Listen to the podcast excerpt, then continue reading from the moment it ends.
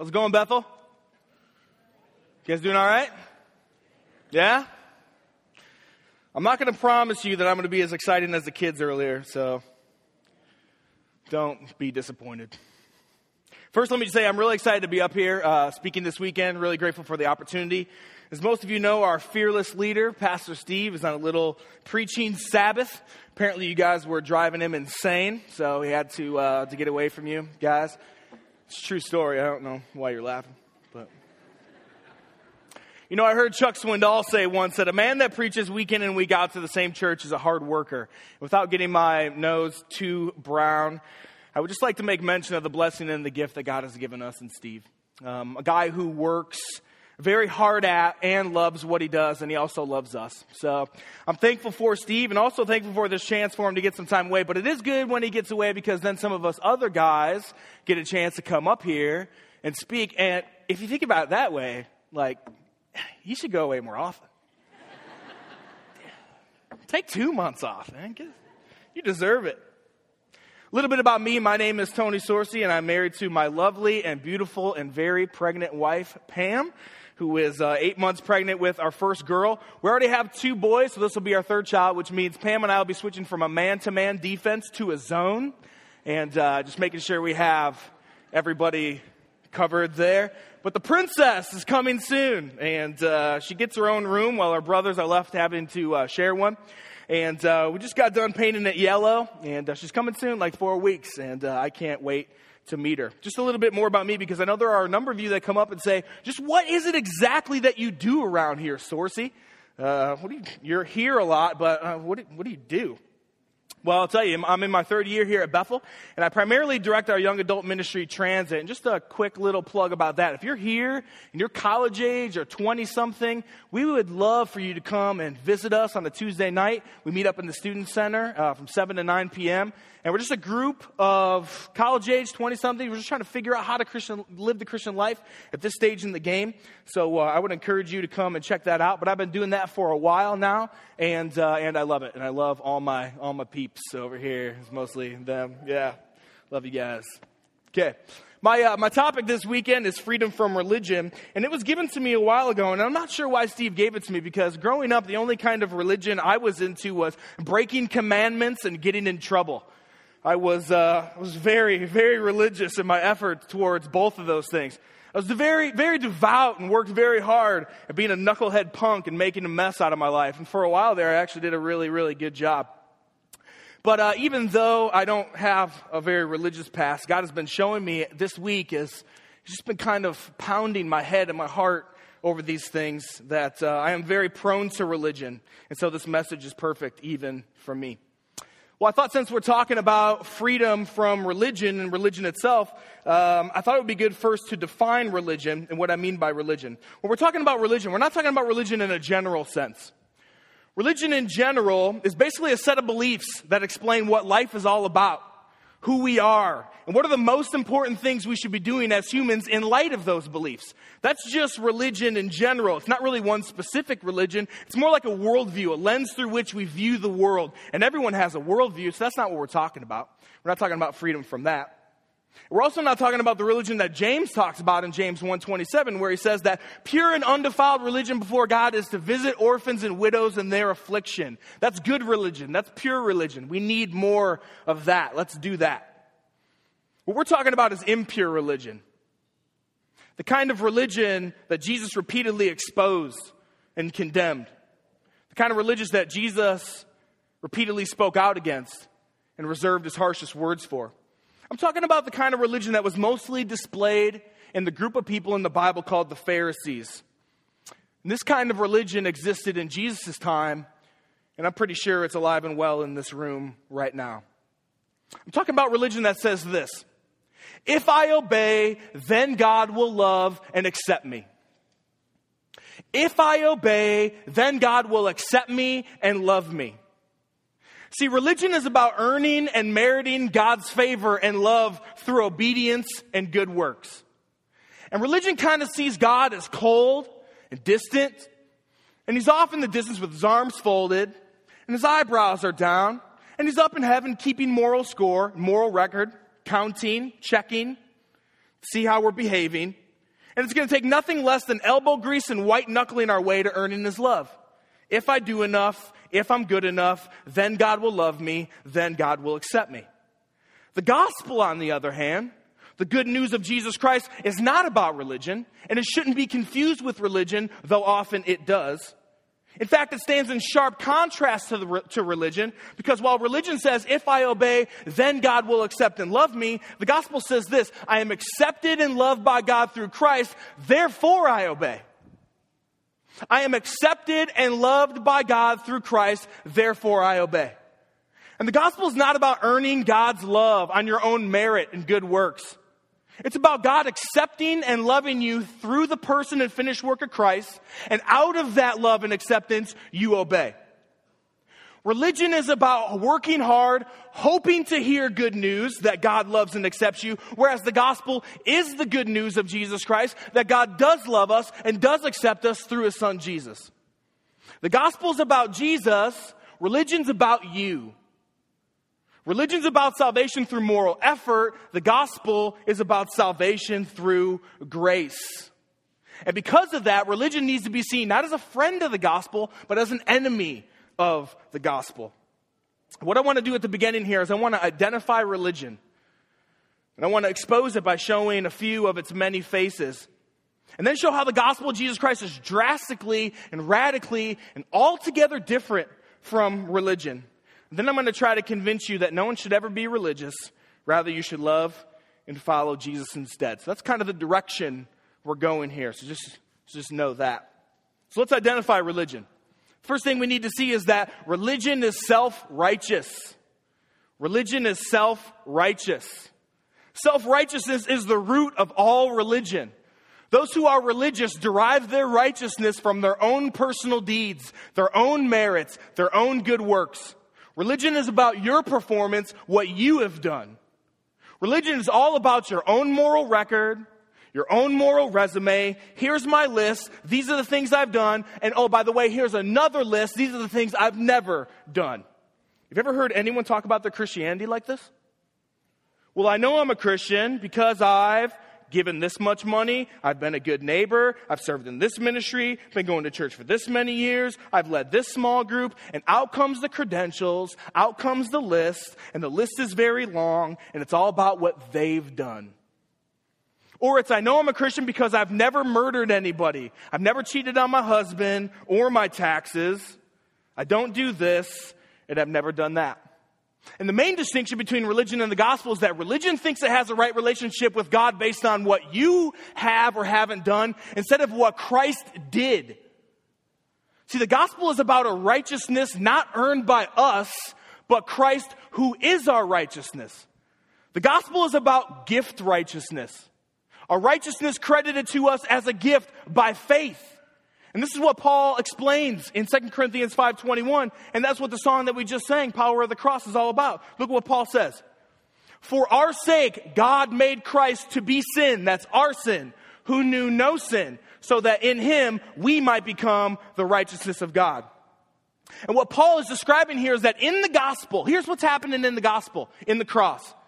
God is taking my sin, past, present, and future, and he's placing it on Christ who on the cross paid the penalty for my sin in full. And in exchange, by faith in Christ and his finished work, I receive his perfect, spotless, without blemish righteousness. It's an exchange. As one theologian coined it, it's the great exchange. All my sin goes to Jesus, his righteousness comes to me by faith. And this righteousness, this righteousness from Christ is so perfect, it's so sufficient that you can't add to it.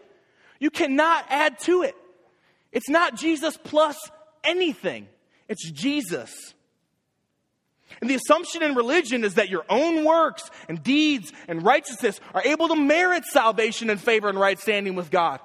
But the scriptures get very graphic to prove the point that your works, your deeds, your own merit contributes nothing to your righteousness at all. In Philippians 3, starting in verse 4, you might recall the ex murderer, Apostle Paul, starts talking about how he used to be very religious before becoming a Christian. And he starts listing off and naming all the things that were on his moral record, all the things that he thought brought him or made him righteous before God. And they were all things he had done. And Paul, reflecting on his own self righteousness while being religious, wrote this in Philippians 3 7 and 8. But whatever gain I had, I counted as loss for the sake of Christ. Indeed, I count everything as loss because of the surpassing worth of knowing Christ Jesus my Lord. For his sake, I have suffered the loss of all things and count them as rubbish in order that I may gain Christ. And what Paul is basically saying here in Philippians 3 is here's all my self righteousness.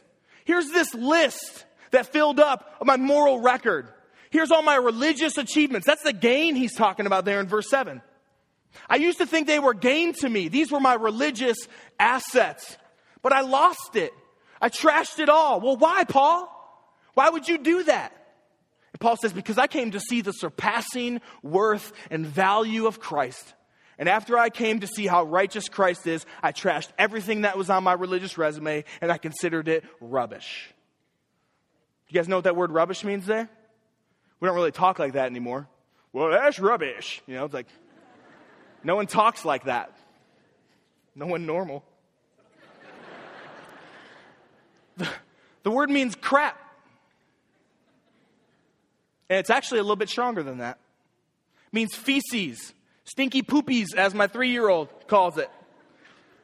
Paul is saying, I came to see how righteous and valuable Christ is, and all my achievements compared to him were like a pile of feces. And so I trashed it all that I may gain him. And then look what he says in verse 9. And being found in him, not having a righteousness of my own that comes from the law, but that which comes through faith in Christ, the righteousness from God that depends on faith. See, it's not self righteousness, it's Christ's righteousness. It's not religion and Jesus. No, religion gets trashed, and I put all my trust and confidence in Christ. There's only one source for righteousness in God's eyes, and there should be only one thing on your religious resume Jesus. That's it. It's Jesus. We don't need anything else. So, what's on your religious resume? Whose righteousness are you counting on? Next, we're identifying religion here. Religion sees good people and bad people. Religion sees good people and bad people. Religion loves rules.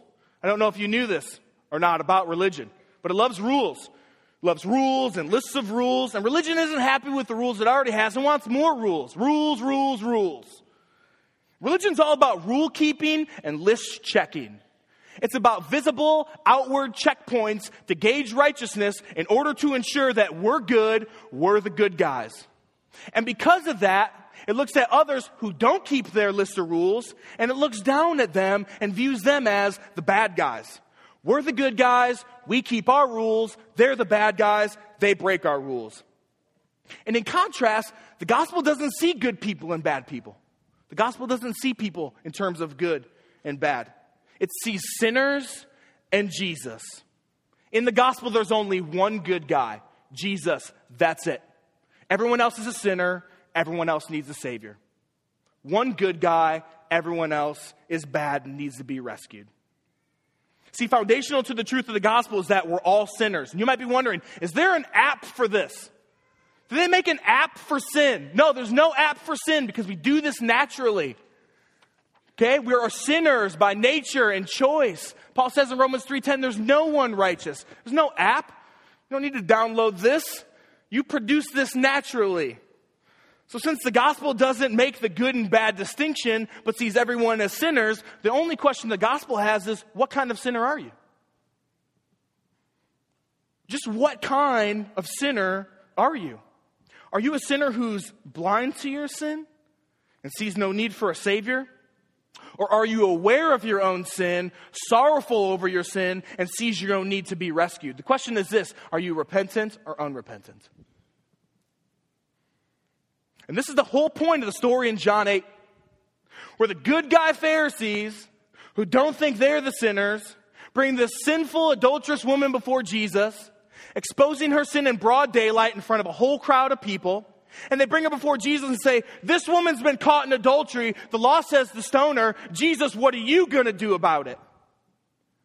And Jesus, in one of the most famous lines in all of Scripture, a lot of you guys know it, he says this Let him who is without sin among you be the first to throw a stone at her. Brilliant.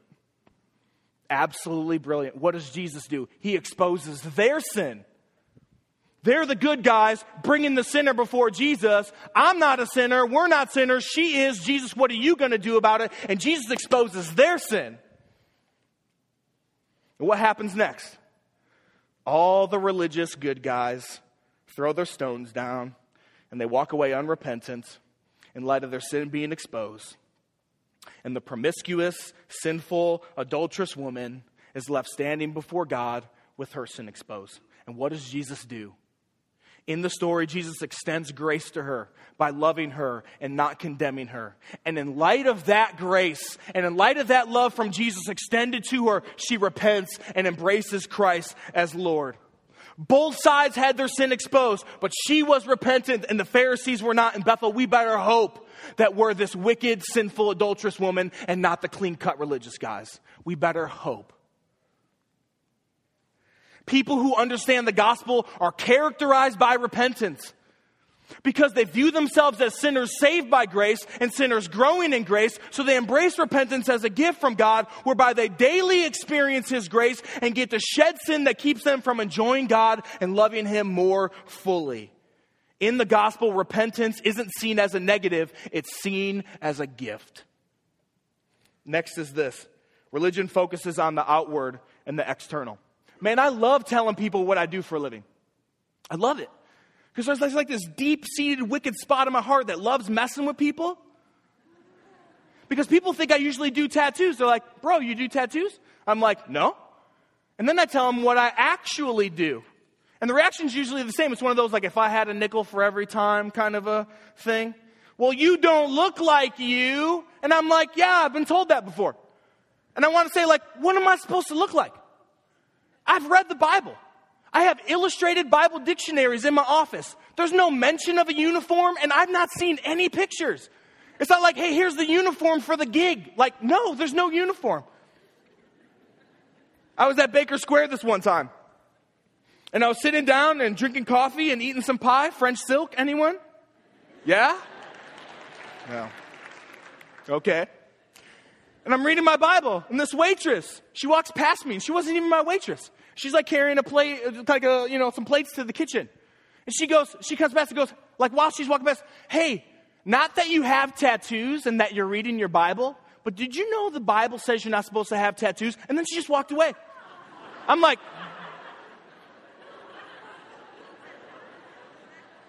like, what do you say to that? I'm like, yes, sister, thank you for sharing with me the word and encouraging me from Leviticus. I appreciate that. She just like walked by and just exposed my sin. It was like this religious drive by. I just got like tagged. And I'm just left like, what?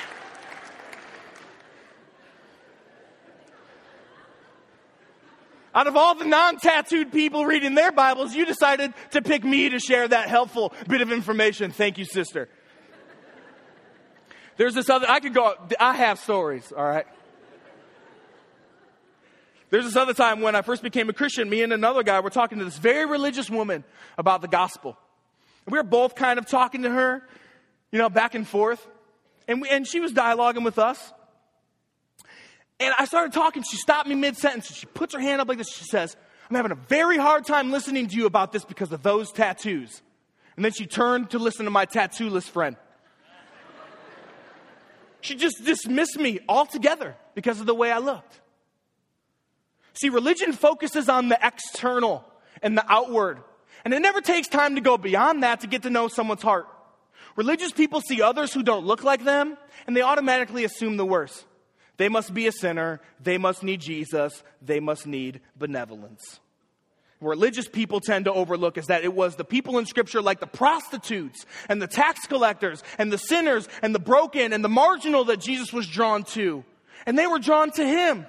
They were the ones going to his Bible studies, sitting under his teaching and hanging out with him. And the Pharisees would get so ticked about this. They would say things like this This man receives sinners and eats with them. Ah! You better watch out, Jesus hanging out with those sinners. See, it's we're not the sinners, they're the sinners. Religious people also tend to overlook that Jesus used murderers and tax collectors and political extremists and loudmouths and rough, feisty, uneducated, blue collar dudes to turn the world upside down by spreading the gospel all over the place. Yeah. Study the disciples, study who they are. They're not the clean cut guys. The gospel is not about how you look, which is a huge problem for religious types because they place so much emphasis on external and outward righteousness. The Pharisees were very focused on external righteousness so as to be outwardly seen by others.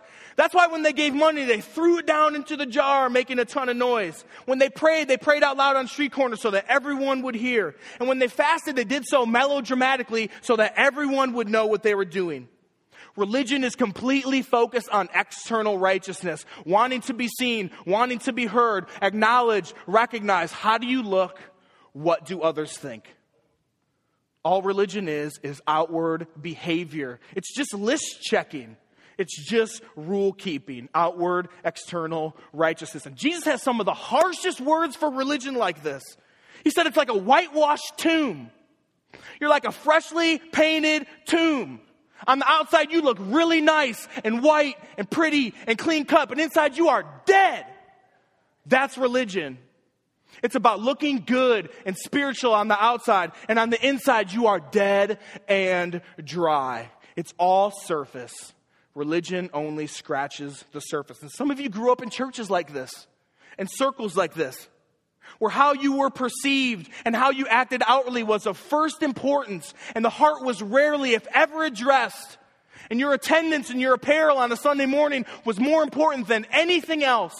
And all the preaching and all the teaching was solely focused on behavior. And all the while, what was really going on in the heart was completely overlooked, never shared, never talked about it. Just suppress it, just keep it down. Don't let people know that I struggle like this. Religion seeks to change a person from the outside in, and it uses things like fear and guilt and pressure to accomplish that. Religion is nothing more than outward behavior conform to a list of rules. See, since the gospel believes that we're all sinners, we don't have to pretend like everything's okay. We don't have to put on a mask. We can share even our deepest hurts and struggles and sins because we believe that we're sinners. The gospel works from the inside out and is about getting at the heart of the matter where it seeks to truly transform and change by grace through love and kindness extended to us from God in Christ. That's the gospel. It's about the heart. Next, religion is about getting from God. Religion is about getting from God. Religion, because it's based on performance and working and earning favor and love from God, when it does so, it expects to be rewarded and blessed in return because of a job well done. Religion sees God as an object, a means. And it's really about using morality and obedience and church attendance and rule keeping to get God to give you the things you want. Religion's not so much concerned with pleasing God and obeying God for God's sake, it's about obeying God for your sake. It's putting God in your debt, manipulating Him and leveraging Him to a place where He owes you God, I've done everything you've asked me to do. Now I expect a good life, my prayers to be answered, a good job, a healthy family, and a pass into heaven when I die because I've obeyed, because I perform well. I deserve it. You owe me. Religion is in it for the gifts of the giver and not the giver himself. See, religion doesn't truly believe that God Himself is able to fulfill and satisfy. It sees the things that God is able to give them as what is truly going to satisfy and make them happy. The gospel is not about getting things from God, it's about getting God. The gospel is about getting God. The gospel recognizes that we have no ability or resources at all in order to leverage God. Rather, it sees ourselves as separated sinners in desperate need of one to come and rescue us and reconcile us to God. The gospel sees God himself as valuable and desirable and treasure. God himself is who I want. I want to be restored to a right relationship with him. And Christ comes in as hero and savior. And through the cross, he reconciles us and restores us to a right relationship with him. And we get God. In the gospel, you get God. A right standing, restored, reconciled relationship with your heavenly father where he takes you in and accepts you into his family and he loves you as his own son and daughter where He loves you not because of who you are, but in spite of who you are. God loved us when we were at our darkest. The gospel wants Him, not to get things from Him. Which leads to the next thing religion sees trial as punishment. Religion sees trial as punishment. Because religion is about using obedience as leverage to get what you want from God, when you don't get what you want from God, you view it as unfair. And when your life turns out to be something other than what you expected God to deliver you, you become angry and frustrated and bitter towards God. God, I've done everything you've asked me to do. I don't deserve this. I deserve better than this. Even further, when trial and hardships come into your life, it often gets misinterpreted as punishment. You then think that God is out to get you because you haven't performed well enough. That's why as soon as trial comes, you think God is punishing you, so he's the one you run from instead of the one you run to because you think he's harming you. How many of you, after entering into, the tri- into a trial or hardship, have wondered, okay, God, why are you angry at me? What thing did I do or didn't I do that you're getting me back for? God, why are you punishing me? And the gospel differs greatly on this point. In the gospel, God lays on Jesus Christ the full penalty for our sin. And God, who is holy and hates sin, rather than punishing us and giving us what we deserve, he punishes Christ in our place on the cross and gives him what we deserve. And Jesus pays for our sin completely in the cross. If you're a Christian, Jesus got punished in your place. It would be unjust then for God to make you pay as well for sin. It's unjust to pay twice, punish twice. So you have two options on this point. Either Jesus didn't fully pay for sin and you're making up for it in trial, or Jesus did fully pay for sin and hardship and trial have a completely different meaning. In the gospel, God is not angry. He is our Father who loves us. And we don't view trial as punishment because we know that Christ was punished in our place. In the gospel, we see our loving, sovereign Father who allows and brings trial into our lives because he loves us and wants us to grow. We view trial as loving correction from a good dad. This is what Hebrews 12 is all about. And God disciplines whom he loves out of affection. And he exercises his fatherly, li- his fatherly love in their lives to grow us, to grow us to be more like Jesus to grow us so that we'll, we'll want more of Him. So when trial comes, the gospel doesn't ask, God, what are you punishing me for? It asks, God, what are you teaching me? How are you growing me? What good are you trying to produce in my life? What sin are you trying to shed me of so that I can have you, so that I can want you more fully? And when trial comes, because it will, you might not see what God's doing right away. And it is hard and it is difficult. But afterwards, when the trial has produced in you the fruit of righteousness and Christ likeness, you look back and you are glad that your loving Father loved you enough to deal with you on your sin so as to shed you from it so that you want more of Him. And so this is religion. That's religion. Right there. But what does religion produce? What are the results of religion in our lives? Ultimately, religion results in either one of two ways pride or despair. Pride or despair. Religion leads to pride and smugness and haughtiness and a judgmental attitude and a sense of superiority because you've done it. You've performed well. You've outperformed everyone by your own effort. Your moral record is better than everyone else's. Therefore, you look down on others who are lazy and immoral and not as disciplined as you. It's pride, and it's the worst sin of all. It's pride, and for religious people, this comes out in their prayer lives. I think of Luke 18:10, where a Pharisee standing on the street corner. And basically his prayer is this God, I thank you I'm not a sinner like this guy. Amen. That's how religion prays. God, I thank you I'm not a sinner like this guy. Amen. It's like no one wants to be in this guy's small group. You call up Pastor Brad and you're like, Brad, I don't know about this guy that you gave me into my small group. It's like he's confessing everyone else's sin. No one wants to be around people like this. It's pride, self righteousness, smugness, haughtiness. And this is why religion is especially dangerous because it sees no need for the gospel. The gospel of grace makes no sense at all to those who morally outperform others. It only makes sense to sinners who are broken and fully aware of their own failure to perform and who acknowledge their need for a Savior. Prideful religious types are blind to their true condition and they have no need for the gospel or repentance. That's for the bad guys, that's for the sinners, and since that's not me, I don't need it.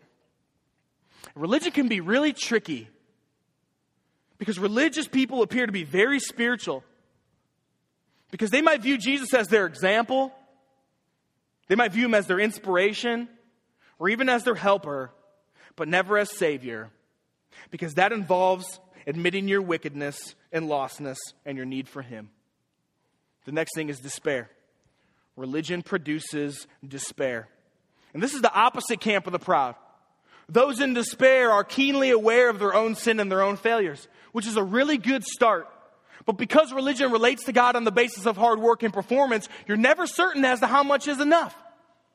And you're always left wondering and obsessing over if you've done enough.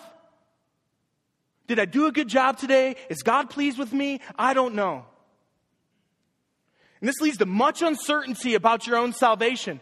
Religion really struggles with assurance.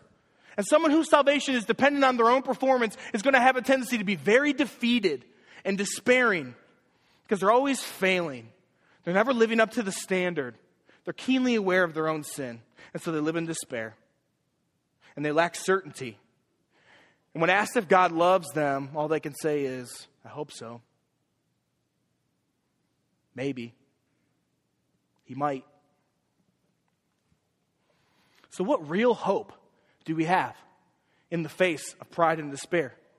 What real hope do we have in life? Friends, there is hope. I'm here to tell you today that there is hope in the gospel of grace. There is hope in Jesus. And you don't need to look any further than the cross of Jesus Christ to see that God loves you immensely. He left his heavenly home for an earthly home to come here to rescue you from your sin. It is Christ is who our hope. It is Christ who is our certainty. It is Christ who is our righteousness. And we saw what religion produces, so what does the gospel produce? What are the fruits of the gospel? The gospel produces freedom.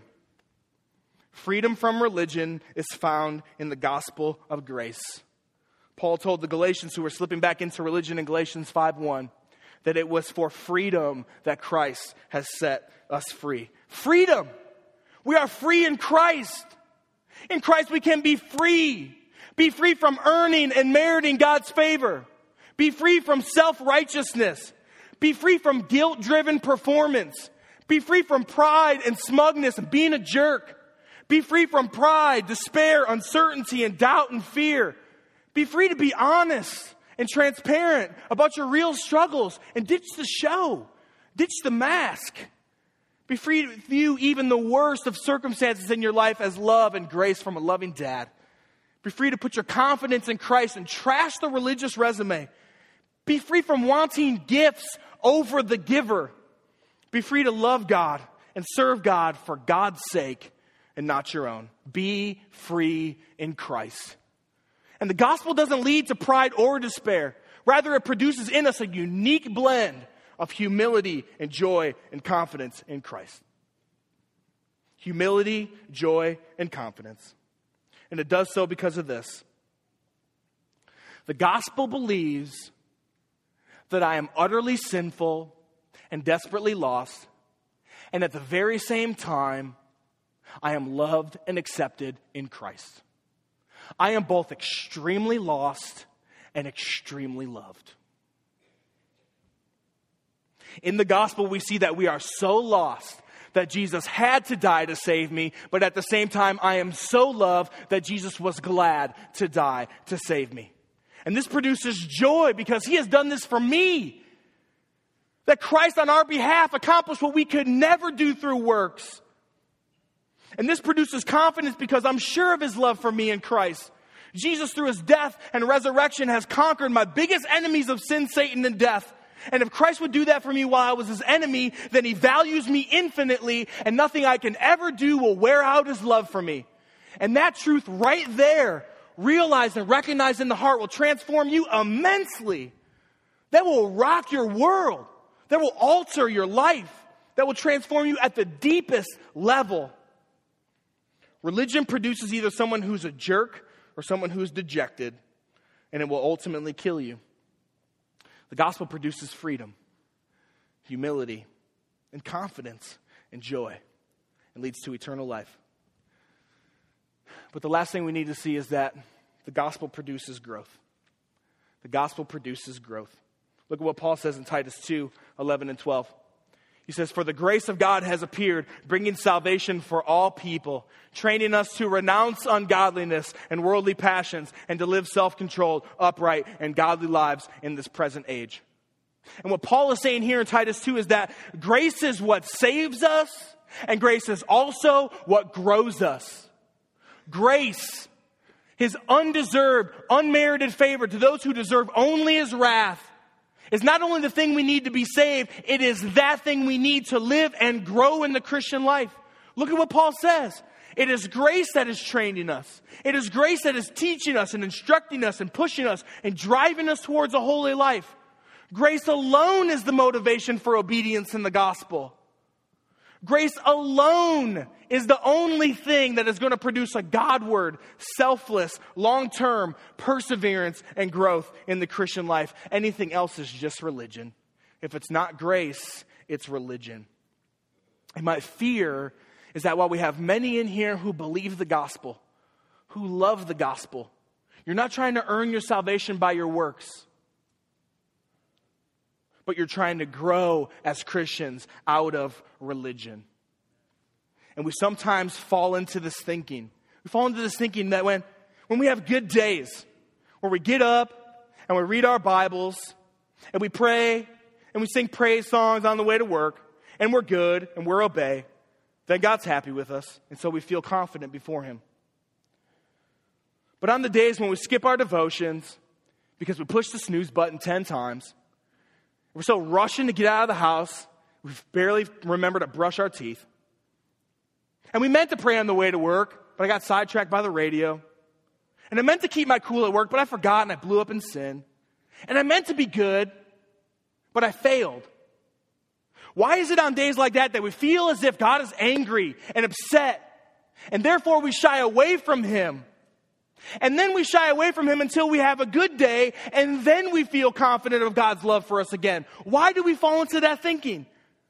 It's because we're relating to God based on our performance instead of his love for us in Christ. If I obey, then God will love me. That's religion.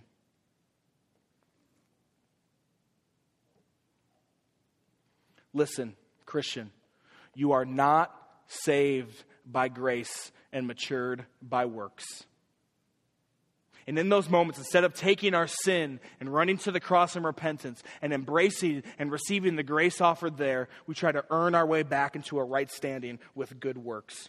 And I'm not saying the Christian life doesn't involve obedience. That is not what I'm saying. That is not what Paul is teaching here. Certainly, it involves hard work and discipline. The question is this what is motivating us? What is motivating? What is driving us? Is it fear? Is it fear that God will punish us or revoke his love? Is it guilt that's driving us? So I truly believe that religion is the deep default setting of our hearts. And we're always going to have this tendency to slip back into a mode of self salvation where we're trying to earn God's favor and love. Christian, gospel believing Christian, religion is alive and well in our hearts. And we have to fight against it through the gospel. We need to flog our hearts and minds with the gospel. As Luther said it, we need to beat it into our heads continually. We need to preach the gospel to ourselves and allow the gospel of grace to grow deep, deep roots in our hearts and let it transform us in every part of our lives as we believe it and trust in it more and more deeply.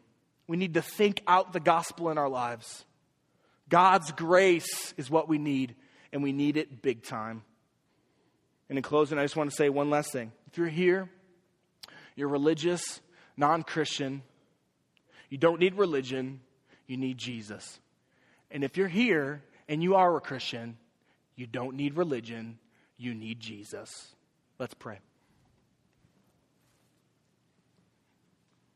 God, thank you for Jesus. Amen.